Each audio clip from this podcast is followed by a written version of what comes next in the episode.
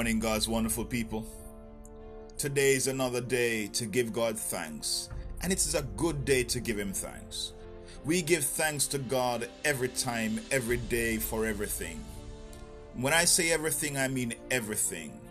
We give God thanks for the good things in our lives, but we also give God thanks for the things we consider to be bad. Because everything comes to us from the hand of God. Nothing that happens to us comes from anywhere else. God is the one who directs our lives. He's the one who brings the good, He's the one who sends the bad. So we give him thanks for everything because one thing we know for sure, and is that all things work together for good to those who love God, who are called by his name. And so we know all things are working together for our good. The end result will be worth it all. So let's give him thanks today for the good. Let's give him thanks for the bad. Let's give him thanks for the things that are tasty. Let's give him thanks for the things that are tasteless. Let us always remember that for everything we go through in life, we give God thanks because thanking Him is how we progress through life with a grateful heart. We are able to rise above the storm and ride the waves and live life on a different plane. So let's remember today to give God thanks for all that He sends our way.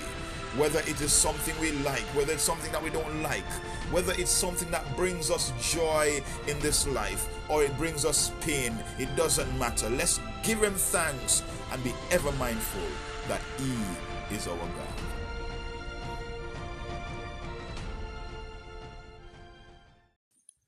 The stories has been told of a girl who was a daughter of one of the royal families of Europe, but had a big bulbous nose that in her eyes destroyed her beauty and resulted in her seeing herself as an ugly person. Finally, her family hired a famous plastic surgeon to change the contour of the girl's nose. He did his work, and there came the moment when they took the bandages off and the girl could see the results. The doctor saw that the operation had been a total success. All the ugly contours were gone. Her nose was different. When the incisions healed and the redness disappeared, she would be a beautiful girl. He held up a mirror for the girl to see. But so deeply embedded was the girl's image of herself that when she saw herself in the mirror, she couldn't see any change. She broke into tears and cried out, Oh, I knew it wouldn't work. It took six months before the girl would accept the fact that she was indeed an attractive person. And it wasn't until she had accepted this fact that her self image and behavior began to change accordingly. So it is with those who are in Christ. We must accept our new identity before we will change. When we started this podcast, we started talking about the identity of our enemy. We identified the enemy we fight. We then turn our attention to looking at the armor we wear. And in season, in series two, we looked at battle engagement, the battles we fight. In this new series, we want to look at the identity of the warrior. So this series will be entitled The Warrior's Identity because it is very important that we know our identity, know our true identity because our purpose is wrapped up in our identity. The job we are supposed to be doing on this earth is wrapped up in our identity. If you don't know who you are, then you don't know what you're supposed to be doing. And you will accept anything from anyone because you don't know who you are. We have heard many stories about the eagle, our eagle growing up among chickens, behaving like a chicken, acting and living like a chicken, subjecting himself to the life of a chicken, not knowing that he has the ability to soar high above in the wind. But when that eagle comes to know who they are, in one story, the eagle would have seen another eagle flying in the sky and took to flight because seeing that eagle gave that eagle a picture of who they are. And so that eagle took to flight. So there are many stories you have heard about this. So much to teach us that before we can fulfill or even know our purpose, we must know who we are. So we want to take time out to look at our identity, the warrior's identity. And to bring this out, we are going to go to the very beginning. Because one thing is for sure, my friends. If you want to know the purpose of an item that is made, you have to go back to looking at the, the manufacturer and why they created it and what purpose it was created. All of that is wrapped up in the person who created it. For example, when you think about an item that you may have in your house, let's say, for example, a telephone. A telephone is created by the manufacturer for a specific purpose. Now, if you come and you see that item, you don't know why it was created or what problem it was created to, to solve, you may use it for various things.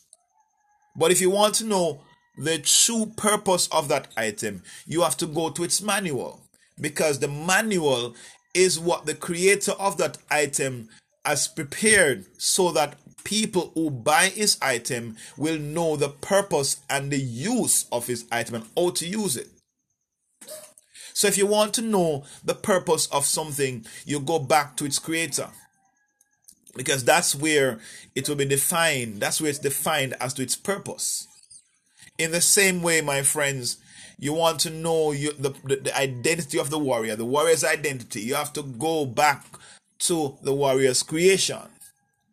The person who created the warrior vested in that warrior the purpose for that warrior why was that world created?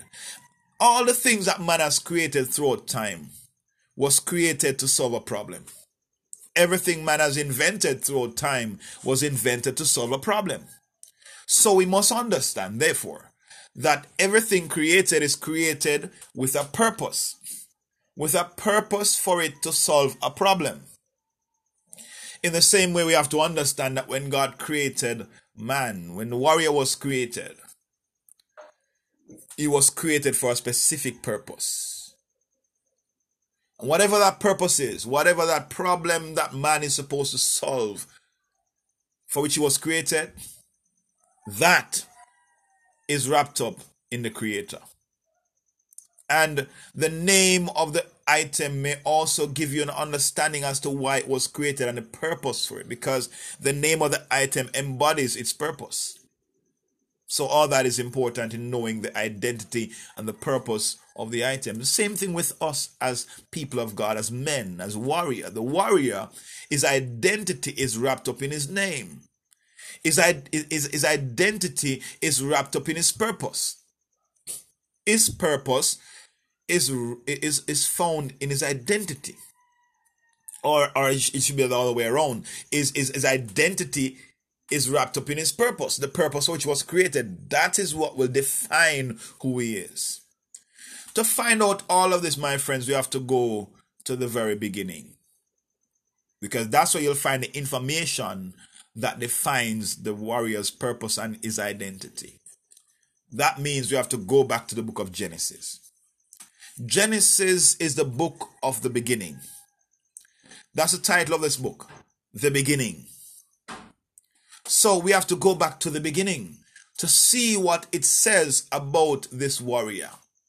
Because in this, the warrior's identity is found. So we'll be looking in the book of Genesis. And so we're going to take some time out in this new series to look into this book of Genesis. It's called Genesis in the Septuagint and in our modern day translation, but its proper name is the beginning. All right, that's how it's defined in the original text. That's the name of the book in the original text. The word is Bereshit. And so it means in the beginning. So that's the title of this book. That's the title of this book. And it, it, it falls right into the same pattern as to how Moses named the other books as well. They're all named using the same pattern. So we can't miss that. But nonetheless, we'll be looking at Genesis, and Genesis will be our our field. or playfield. But we are going to zero in our attention in chapter 1 because chapter 1 chapter 1 will be our playground. We are going to focus in on chapter 1 and in chapter 1 we are going to center our attention and dig deeply into verse 26 to verse 31. That will be our primary text.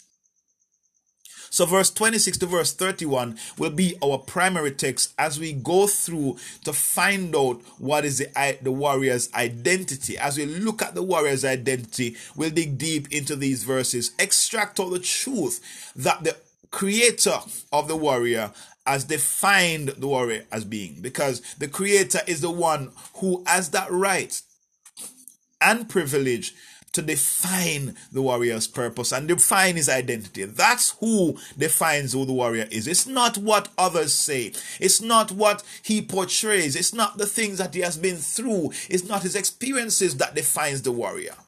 The warrior is defined by his creator. Just as all the items you have in your house, the vacuum cleaner, the mop, the broom, the speakers, whatever it is, your computer, your television, all of these items, their purposes and identities are defined by their manufacturers.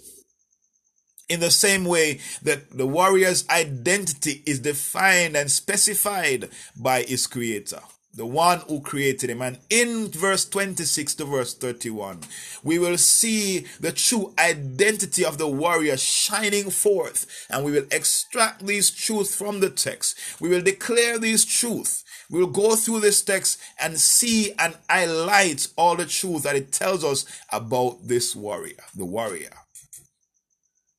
Our golden verse will be verse 26. That will be our central verse. Because in that verse, we will see specified some very remarkable truth, some eye opening truth about the warrior.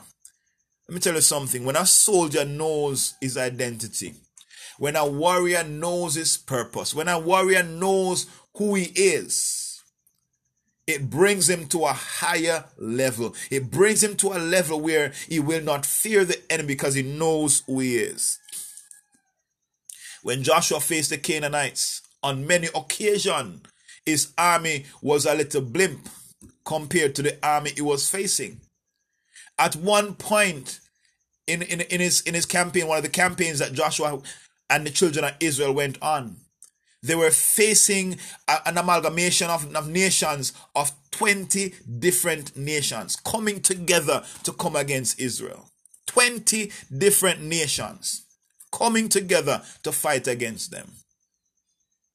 The description that the book of Joshua gave is that they numbered so much like the sand on the seashore and you're looking at an army that Joshua had, according to the book of Numbers, the numbering of the persons who were 20 years and older, I think the number was about 600 and, and plus. Just over 600,000. So you can imagine an army of just about 600,000 men facing an army of people that was too much to be numbered, like the sand on the seashore an amalgamation of 20 different nations. But yet, Joshua faced those nations and destroyed them, totally wiping them out. Why? Because he knew who he was, he knew his identity, he knew who he was.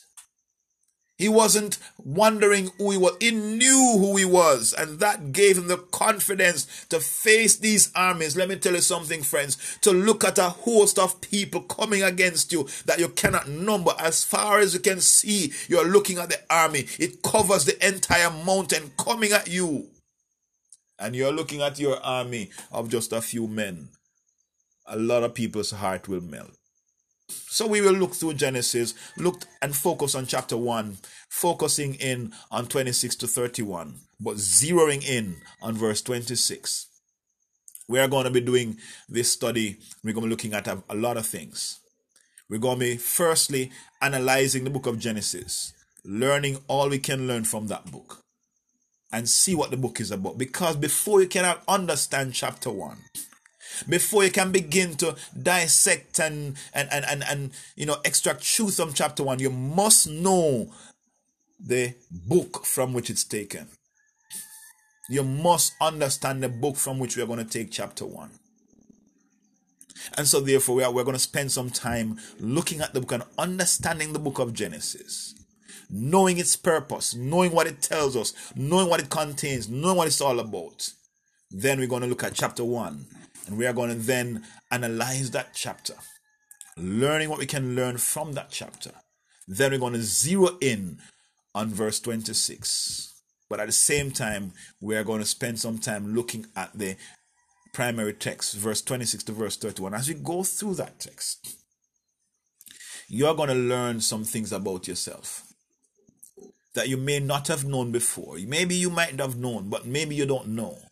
But you're going to learn some things about yourself that is going to not only open your eyes to your potential, but it's also going to open your eyes to what you can do and the power you possess as a created being of the Almighty God. So much to know, so much to learn. So, my friends, let's dig in. Get yourself all geared up and ready to learn about the warrior's identity. The warrior's identity is something that we all must know. If you are a warrior, you need to know it. Even if you're not a believer, knowing your identity is important. Because this is not just the identity of the believer, it is the identity of every man. And so I would implore that you join us for these podcasts, these series of studies, that you'll able, be able to know who you are, what you should be doing, what you're on earth for. What are you here on earth for? What problem should you be solving? What problem were you created to solve? There is a problem that you were created to solve. And you must start your journey in solving that problem. Because mankind, humanity, will not be better until you solve the problem you were created to solve. You were created to make humanity better.